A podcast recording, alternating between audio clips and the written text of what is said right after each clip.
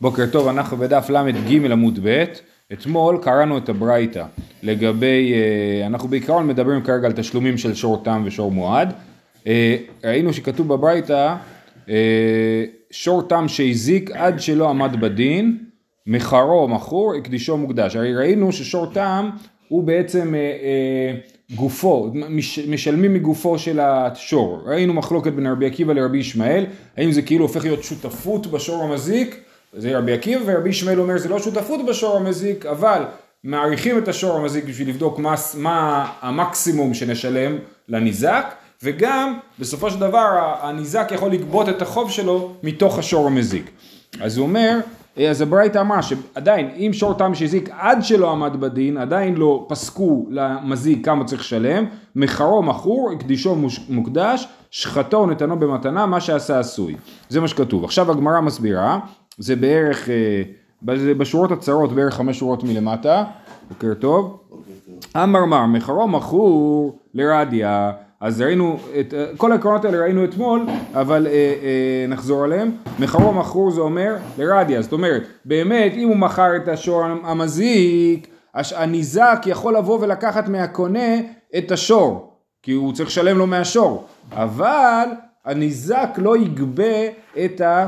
אה, את החרישה שהמז... שהקונה חרש בינתיים.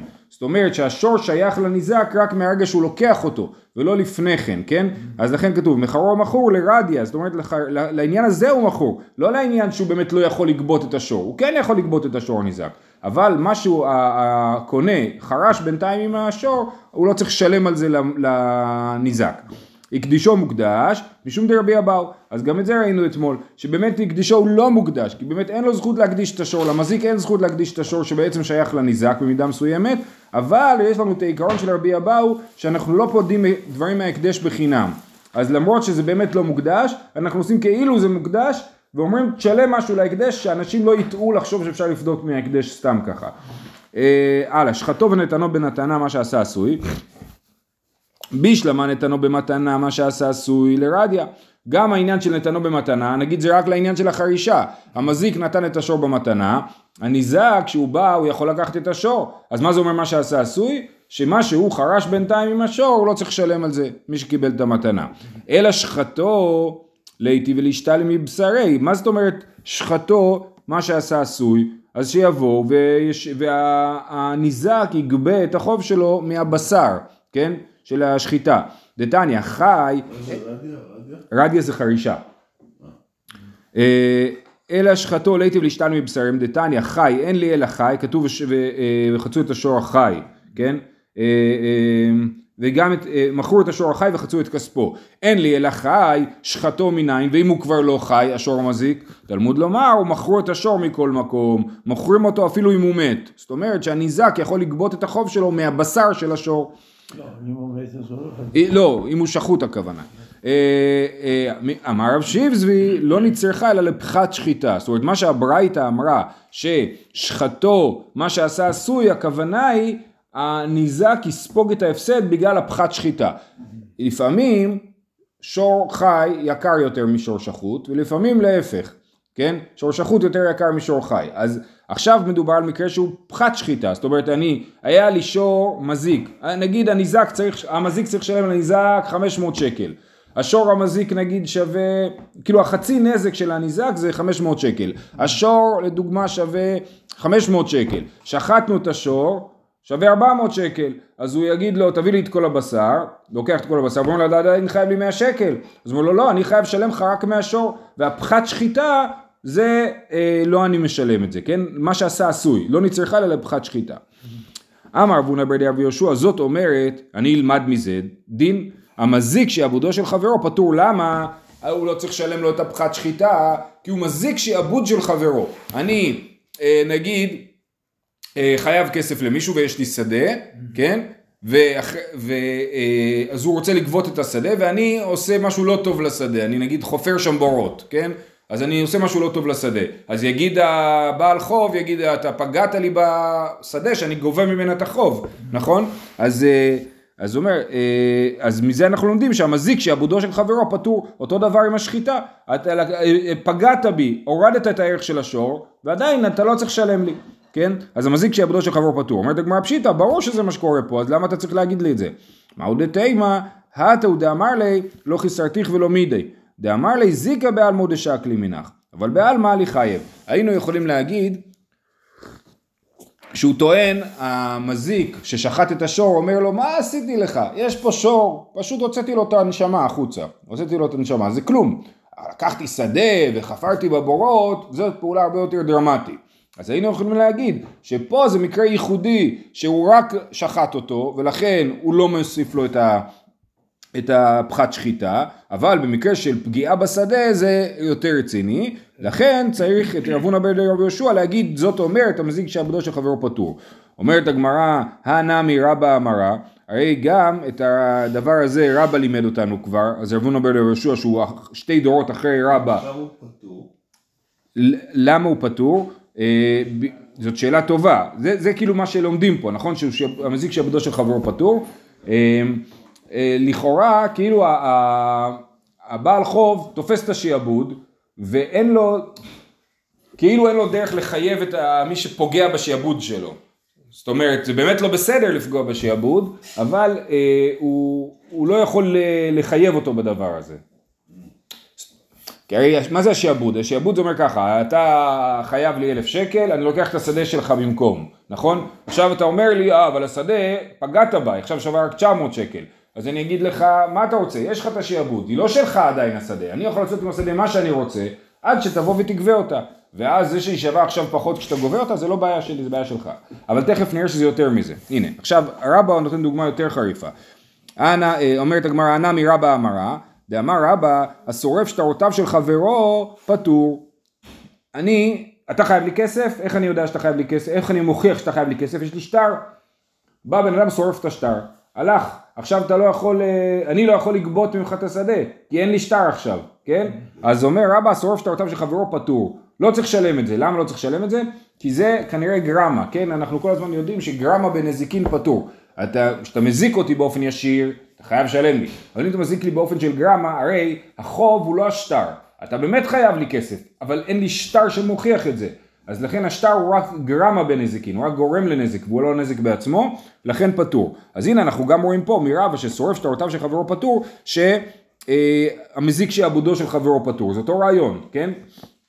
שהוא רק פוגע בו בגרמה ולא באופן ישיר. נגיד נתת לי צ'ק, לא נגיד נתת לי צ'ק, כן? נכון, הוא לא יוכל, אבל זה, לא פגיעה ישירה. אה, אה, מה, זה פגיעה ישירה. נגיד נתת לי צ'ק. ומישהו בא קרא את הצ'ק, אני לא יכול לגבות את זה, נכון? הוא פגע בי? הוא לא פגע בי. מי שפגע בי זה אתה. כי אתה, מה זה הצ'ק? הצ'ק זה הוראה לבנק, תשלם את הכסף, נכון? אז אני, מה שאני צריך לעשות זה לחזור אליך ולבקש ממך לכתוב לי צ'ק חדש. עכשיו אם אתה לא תסכים לכתוב לי צ'ק חדש, אז הסכסוך הוא בינינו. מי שקרא לי את הצ'ק, הוא לא, הוא, הוא פגע בי רק באופן עקיף. כי בסופו של דבר אתה צריך לשלם לי את הכסף. בסדר? יש עוד אפשרות שתחזיר. זה לא בגלל שיש עוד אפשרות, זה בגלל שמי שצריך לשלם זה לא המזיק, לא הקורא את הצ'ק, כן. אלא מי שכתב את הצ'ק. מי שקרא את הצ'ק עשה איזה משהו שגורם לזה שבסופו של דבר אני לא אצליח להשיג את הכסף שלי, אבל הוא לא עשה, הוא לא זה שצריך לשלם בסוף. אמ, אומרת הגמרא, אז הנה, אז רבא אמר את זה, אז שוב, למה רב יונה בן יהושע צריך להגיד את זה, אה, להגיד לנו את זה? מהו דתימה אתון דאמר לניירה בעלמא קלעי מנך, רק שרפתי לך חתיכת נייר. אבל איכא דחפר בבורות שהכינו מערות לחייב, כמה שמלן, ש... אה, כמה שמלן שלא, תכף, אה, זאת אומרת, נגיד, רבא טוען, מה אתה רוצה ממני? רק שרפתי לך, רק קראתי לך את הצ'ק, כן? רק שרפתי לך נייר. אבל מי ששוב, מי שבא וחופר בשדה והורס את השדה, אז נגיד שהוא כן צריך להשתתף, זה כן נזק ממשי יותר. כמשמע לן דעה אחא כמאן דחפר בבורות שכינו מאורות דמי וכאמר מה שעשה עשוי. המקרה של השור, של השחיטה של השור זה דומה לבורות שכינו מערות שממש הוא מוריד את הערך של הדבר שצריך לגבות אותו, כן? וזה דומה, ולכן על זה רב הונא בן רבי יהושע אומר שהוא לומד מזה המזיק שעבודו של חברו פטור. זהו. הלאה. אה, בברייתא אמרנו, קדמו בעלי חובות והגביהו. היה לנו אה, שור מזיק. שהזיק, ובשור תם, ואז אה, באו, והבן אדם, הבעלים של השור תם, ראובן שהוא הבעלים של השור תם, הוא אה, אה, חייב כסף גם לכל מיני אנשים בלי קשר. כן? אז קדמו בעלי חובות והגביהו, אז באו הבעלי חוב ולקחו את השור, כן? בן חב עד שלא הזיק, בן הזיק עד שלא חב, לא עשה ולא כלום, לפי שאין משלם אלא מגופו. זאת אומרת, הניזק לוקח את השור אפילו מבעלי חוב. בא הבעל חוב של ראובן, לקח את השור, בא הניזק ואומר, אני מצטער, אתה, הוא שייך לי, זה החוב ששייך אליי. וזה לא משנה אם ראובן היה חייב כסף לפני שהשור נגח, או אחרי שהשור נגח. בכל אופן, הניזק יש לו תפיסה ב, אה, ב, בשור. אומרת הגמרא, בישלמה הזיק עד שלא חב, נזיקין קדמו, נכון? אם קודם השור נגח, ואחרי זה ראובן היה חייב כסף לעוד מישהו, אז הגיוני שראובן לוקח את השור, נכון? אבל חב עד שלא הזיק, בעל חוב קדים, אם הוא היה חייב כסף לפני שהוא הזיק, למה אנחנו לא אומרים שלבעל חוב יש זכות קודמת על השור? וחוץ מזה, אפילו הזיק עד שלא חב, בעל חוב קדים, אפילו אם נגיד שהיה נזק לפני החוב, שמע מינה, בעל חוב מאוחר שקדם וגבה, מה שגבה לא גבה. אפילו אם נלך, נלך רק על האופציה שהיה קודם נזק ואחרי זה חוב, אז אתה רוצה, אז אולי נלמד מזה חידוש, נלמד שבעל חוב מאוחר שקדם וגבה, מה שגבה לא גבה. יש לנו שני בעלי חוב, אחד יש לו חוב מאלף כסלו, השני יש לו חוב מאלף טבת, כן? בא ההוא של האלף טבת ותפס קודם, כן? את החוב. אז נגיד שזה כמו פה, אז מה שגבה לא גבה, כי אנחנו רואים שהשור, שהיה נזק בשור קודם, ואז בא בעל חוב וגבה, ואנחנו רואים לא, הנזק הולך לשור, כן? אז, אה, אז אה, לניזק. אז נגיד שמה שגבה לא גבה, וזה מחלוקת באמת אם מה שגבה גבה או מה שגבה לא גבה. אז בכל אופן אנחנו אומרים יש פה חידוש, כן? בין אם אנחנו אומרים שמדברים על החוב לפני הנזק, ובין אם החוב לפני, אחרי הנזק, אנחנו אומרים בעל חוב מאוחר שגדם וגבה, מה שגבה לא גבה. אומרת הגמרא לא, לעולם אין מלאך מה שגבה גבה, אל תלמד מזה דברים לדינים אחרים, בעל חוב זה משהו אחר. ושני עתם דאמר לי, הניזק, שהשור הנזק, הנזק זה... תם זה שנגח. שור אחר. שור לא- נגח שור. ואיך זה קשור לחוב? היה לבן אדם שבעל השור המזיק, היה לו עוד חוב למישהו אחר. סתם, היה עליו חוב, הוא לווה כסף. עכשיו. הוא צריך להחזיר את השור, הוא צריך לשלם לניזק, והוא צריך לשלם לבעל חוב, יש לו שתי חובות, שתי אנשים כן. נושים בו. בא בעל החוב ולוקח את, ה, את השור. כן, אז הניזק, אז זה הטענה. הניזק אומר לבעל חוב, אומר לו אפילו, אה, אומר לדעת, אמר לי, אילו גבך אבל לא מנחה וגבי לי, דאי תורא דאז כאן מיני משתלמנה. זאת אומרת, הניזק אומר לבעל חוב, אפילו אם היית גובה את השור, אני הייתי לוקח אותו ממך. למה? כי זה השור שהזיק לי וממנו אני גובה את הנזק. הרי זה שור תם שמשלם מגופו. אז לכן אין לבעל חוב זכות לקחת את השור, כי אפילו אם הוא היה לוקח את השור, הניזק היה לו זכות לקחת ממנו את השור, כן? אז לא כדאי לו לקחת את השור, כי זה לא יישאר אצלו בידיים, בסדר? אז זאת הטענה פה, שזה לא משנה, והב- והבעל חוב הוא לפני הנזק? אפילו אם הבעל חוב לפני הנזק, כן? אפילו עם בעל חוב? אפילו אם הבעל חוב לפני הנזק, כי, כי החוב, כי, כי הניזק ממש יש לו סוג של בעלות על השור התם, בסדר? יש לו סוג של בעלות על זה. הלאה, אומרת הגמרא, תנו רבנן, ברית החדשה. אבל גם בעל החוב יש לו סוג של בעלות. לא על השור אבל, יש לו, יש לו חוב אצל, אצל החייב, אצל ראובן, אבל אין לו בעלות על השור, במיוחד ששור הוא מטלטלין. אה, הוא דווקא משוייך לשור. בדיוק, ה- יפה. תנו רבנן, שור שווה 200 שנגח שור שווה 200 וחבל בו ב-50 זוז ושבח ועמד על 400 זוז. שאלמלא זיקו היה עומד על 800 זוז. מה המקרה? היה שור אחד שווה 200, נגח שור אחר שווה 200, הוריד את הערך שלו ב-150, סליחה, הוריד אותו ב-50, שווה עכשיו 150. חיכה שבוע שבועיים, השור השביח, הוא היה עגל קטן, גדל, כן, והיה שווה 400 זוז, אבל אם הוא לא היה מזיק אותו, היה שווה 800 זוז, נגיד הוא שבר לו את הרגל, עכשיו הוא שור צולע, אז הוא גדול יותר, אבל אם הוא לא היה צולע, הוא היה שווה 800, אז עכשיו מה, מה, איך אנחנו משלמים את הנזק? האם הנזק הוא 400 או הנזק הוא 50, נכון? כי הוא הזיק אותו 50, אבל בסופו של דבר אחרי חודש זה היה, הפך להיות נזק של 400 זוז. אז איך משלמים את זה? אה, אה, עכשיו כמובן שמדובר פה על שור תם שמשלם חצי נזק, כן? אבל השאלה היא מהו הנזק השלם שממנו עושים חצי. אומרת הגמרא, נותן כשעת הנזק, הולכים כמו השעה של הנזק ולא כמו השעה של העמידה בדין, מתי שאנחנו בודקים. הלאה.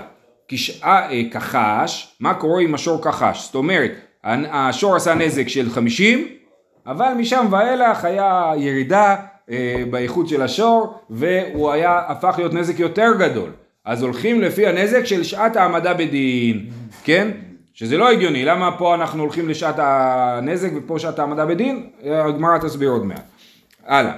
אה, יש לנו עוד מקרה, שבח מזיק. עכשיו, היה שור מזיק שנגח את השור הנזק, והשור המזיק היה שווה אה, סכום מסוים, ואחרי זה הערך שלו עלה, כן? אז אנחנו אומרים, בעצם לשור, לבעלים של השור הנזק יש זכות ממונית כאילו אחוזים בשור המזיק. אז האחוזים שלו גדלו, אז הוא יכול לקבל אולי יותר כסף, כן?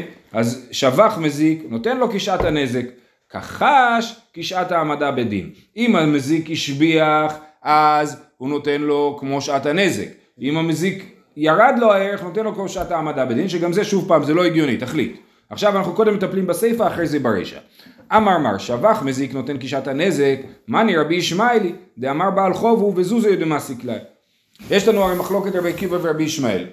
לפי רבי עקיבא, הניזק הופך להיות שותף בשור, נכון?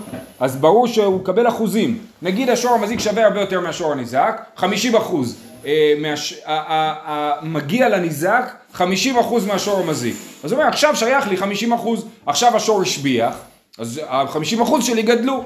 נכון? והגמרא, הברייתא אומרת שהוא לא משלם כמו שעת ה... הוא משלם כמו שעת הנזק.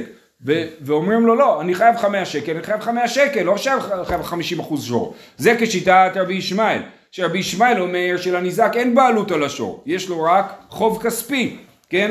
אז הוא משלם לו כשעת הנזק. ומה הסיפא אומרת? כן? אז מה מעני רבי ישמעאלי? דאמר בעל חוב הוא וזוזי הוא דמאסיקלי, הוא רק חייב לו כסף. אימה סיפא, כחש כשעת המדע בדין. אם ירד הערך של השור, אז הוא אומר לך קח 50% מהשור, ואני לא אומר לך אני חייב 5 שקל, אני אשלם לך 100 שקל. עתן אה, לרבי עקיבא, דאמר שותפי נינו, זה מתאים לשיטת רבי עקיבא, שאמר שהם שותפים, שמגיע לניזק אחוזים בשור, ולא כסף, כן? רישא רבי ישמעאל וספר רבי עקיבא, זה לא מסתדר? אומרת הגמרא, לא, כולה רבי עקיבא היא, ואחד מעסקינן כשפטמו, אה, לאחר שהוא אה, אה, הזיק, השור המזיק הזיק, הוא אמר לו, אני רואה שהזקת טוב מאוד, בוא תאכל הרבה, כן? המזיק נתן הרבה אוכל לשור המזיק. אז, אז, אז, אז לכן הוא לא צריך לשלם את השבח, כי השבח זה מה שאני השקעתי בשור, אני לא צריך לשלם את מה שהשקעתי בשור, ולכן הוא לא צריך לשלם את זה. אז באמת הכל של שיטת רבי עקיבא, ולמה הוא לא צריך להגדיל לו את התשלום? כי הוא פיטם אותו מכספו הפרטי, המזיק. אי כשפיטמו אימה רישא ש... עכשיו בוא נראה, נראה אם זה מסתדר עם הרישא. שבח ועמד על 400 זוז, נותן לו כשעת הנזק. אמרנו מקודם, במקרה שהשור שה... הניזק השביח, נכון? אז הוא נותן לו רק כשעת הנזק, ולא כמו השעה שהוא שווה בסוף. אי כשפטמו צריך עליהם מימר, איך הוא השביח? הוא השביח בגלל שהוא ביטם אותו, כמו בסיפא. ברור שהמזיק שה... לא צריך להשתתף בפיתום של הניזק, כן? זה שהניזק יתפטם, זה לא צריך לגרום לחוב של המזיק לגדול. אמר רב, פאפה, רישא משכחת לה בין דפיטמה פתומי בין דשבחה ממילא. ואיצטרך לשמוננה איכא דשבחה ממילא נותן לו קשת הנזק. סיפא לא משכחת לה אלה כשפיטמו. זאת אומרת, הרישא היא נכונה בין אם הוא פיטם אותו ובין אם לא פיטם אותו. מה אמרנו ברישא? שאם השור השביח, השור הניזק, השור הניזק השביח, עדיין משלמים את הנזק רק כמו שעת הנזק ולא כמו הפערים, נכון? אמרנו זה היה שווה, היה שווה 400 אבל זה היה יכול להיות שווה 800, נכון? זה מה שאמרנו? אז אנחנו לא משלמים את ה-400 אלא רק את ה-50 שהנזק שעשינו. למה אנחנו משלמים רק את ה-50? בגלל ש... אמ, אה, בגלל שאנחנו הולכים בגישת הנזק כן? וזה יהיה נכון גם אם הבעלים של השור הנזק פיטם אותו וגם אם הוא לא פיטם אותו. זה נכון בכל אופן. ובסיפא החידוש הוא שאפילו אם הוא, אה, ש, סליחה, החידוש בסיפא הוא שבגלל שהוא פיטם אותו, אז המזיק לא צריך לתת לניזק את כל הסכום שהוא פיטם כאילו, את כל השבח של השור שבא מהפיטום, כן? אה, אז אז זה מה שכתוב פה. רישא שבח, סליחה, אמר פאפא, רישא משכחת לה בין טיפת טיפומי בין דשבחה ממילא, בין אם זה היה פיתום בין אם זה לא היה פיתום, עדיין זה נכון, ואיצטריך להשמועין ידי אחד דשבחה ממילא נותן לו גישת הנזק, והחידוש הוא בעיקר במקרה שהוא השביח לבד, בלי הפיתום. סיפא לא משכחת לה, אלא כשפיתמו. אה, עכשיו, אה, אז סידרנו כמעט את כל הברייתא, נשאר לנו רק נקודה אחת בברייתא שצריך להסביר. כחש כשעת העמדה בדין. אמרנו שאם השור הניזק הכחיש אז אנחנו לא משלמים את, זאת אומרת נפגע יותר, אנחנו לא משלמים את הנזק כמו שעת הנזק, אלא כמו שעת העמדה בדין. אומרת הגמרא, כחש מחמת מאי, למה הוא הכחיש? למה הוא נהיה פחות טוב? אילא דכך שמחמת מלאכה, אולי הוא עבד קשה אצל הניזק, ולכן הוא הכחיש. אז למה שה... מה הקשר למזיק אם הוא הכחיש מחמת מלאכה? לימא לי, את מכחשת ואנא יאיבנה? כן, אתה מכחיש את השור, כי אתה עובד איתו קשה, ולמה שאני אשלם על זה? אמר רב אשי דכחש מחמת מכה, דאמר לי קרנה, סליחה, אני רק התבלבלתי מקודם, כאילו הנזק גדל, כן? הוא עשה נזק של 50 זוז, והנזק הלך וגדל כאילו, כן? אז הוא אומר, אם הנזק הוא מהמלאכה, בעיה שלך שעבדת איתה, אני משלם רק את הנזק של שעת הנזק. אבל אם הנזק הוא לא מחמת מלאכה, כן? חמש, כחש מחמת מכה, המכה הזדהמה, גדלה, משהו, דאמר לי קרנא דתורייך כביר בי, כאילו אומר לו הקרן של השור המזיק תקועה עדיין בתוך הגוף של השור המז... הניזק, כן? זאת אומרת הנזק שלך הולך וגדל ולכן אתה משלם כמו שעת ה... כי, כי הנזק ממשיך להתרחש כל הזמן ולכן אתה משלם כמו שעת העמדה בדין ולא כמו שעת הנזק. הלאה, עכשיו הגענו לשיעורי חשבון. מה זה? וזה חילוק אם זה... כן. נכון, אם הוא חד מלאכה הוא לא צריך להשתתף בנזק, רק אם זה נזק שהולך וגדל מחמת הנזק בעצמו. כן. טוב, עכשיו ככה, בתורה כתוב, לא כתוב בתורה ששור תם משלם חצי נזק. מה כתוב? כתוב, אה, מכרו את השור החי וחצו את כספו, וגם את המת יחצון. אז השאלה היא החישוב על מה הוא הולך כאילו, כן? אז על זה המשנה מדברת. אומרת המשנה, שור שווה 200, שנגח שור שווה 200, ואין הנבלה יפה כלום. כן? השור אחד נגח שור שני, הנבלה לא שווה כלום. אז כמה הוא הפסיד אותו? 200 זוז. מה זה חצי נזק? 100. והוא, והשור מזיק גם כן שווה 200. שור שווה 200 שנגח שור שווה 200 ואין הנבלה יפה כלום. אמר רבי מאיר, על זה נאמר ומכרו את השור החי וחצו את כספו. על זה מקרה בדיוק שחוצים את הכסף של השור החי, השור החי שווה 200, חצי לא, חצי לא, נכון? אמר לרבי יהודה וכן הלכה קיימת. ומכרו את השער, אה, שור החי וחצו את כספו ולא קיימת, סליחה, וכן הלכה, קיימת ומכרו את השור החי וחצו את כספו ולא קיימת וגם את המת יחצון. זאת אומרת, אתה צודק מבחינה הלכתית, אבל לא מבחינת הפרשנות לפסוק, כי ההסבר שלך, המקרה שאתה הצגת, של שור שווה 200 שהפסיד, שהפך להיות לא שווה כלום, הוא מסביר לי רק חצי מהפסוק, כן? קיימת את השור החי וחצו את כספו ולא קיימת וגם את המת יחצון, כי המת שווה אפס. אלא איזה זה? שור שווה 200 שנגח שור שווה 200 והנבלה יפה 50 זוז אז הנזק הוא נזק של 150 כן? שזה נוטל חצי החי וחצי המת את, ה, את ה, הנזק הוא נזק של 150 אמרנו כן? אז זה נוטל אה, חצי החי וחצי המת וזה נוטל חצי החי וחצי המת זאת אומרת הם אה, מתחלקים בנזק הוא מקבל 125, הוא מקבל 125, ובעצם יוצא שהנזק של ה-150 חצי חצי, כל אחד הפסיד 75. זאת אומרת, 100 שקל, השור החי שווה 200, חוצים את כספו 100 ו-100, השור המת, הנבלה, 25-25, נכון? כן? אז זה 125 לכל אחד, הנזק היה 150, כל אחד קיבל, אה, ספג חצי נזק. אז זה המחלוקת שלהם, הברייתא מציגה את זה שוב פעם מחדש, רק בסדר הפוך, תנו רבנן, שור שווה 200 שנגח, שור שווה 200 ונבלה יפה 50 זוז, זה נוטל חצי החי וחצי המת, וזה נוטל חצי החי וחצי המת, וזהו שור האמור בתורה. דיבר רבי יהודה, זה היה המקרה השני במשנה, נכון? רבי מאיר אומר, אין זה שור אמור בתורה, אלא שור שווה 200 שנגח לשור שווה 200 ואין הנבלה יפה כלום, ועל זה נאמר ומכרו את השור החי וחצו את כספו. אלא מה אני מקיים וגם את המת יחצון, הרי זה היה הקושייה שרבי יהודה הקשה על רבי מאיר מקודם, נכון? הוא אמר לו, אתה לא, לא הסברת לי את הפסוק גם את המת יחצון. מה אני מקיים את המת יחצון? פחת שפחתתו מיתה, מחצין בחי. אז רבי מאיר חושב שלא חוצים את השור המת, חוצים רק את השור החי. אז מה זה אומר גם את המת יחצון?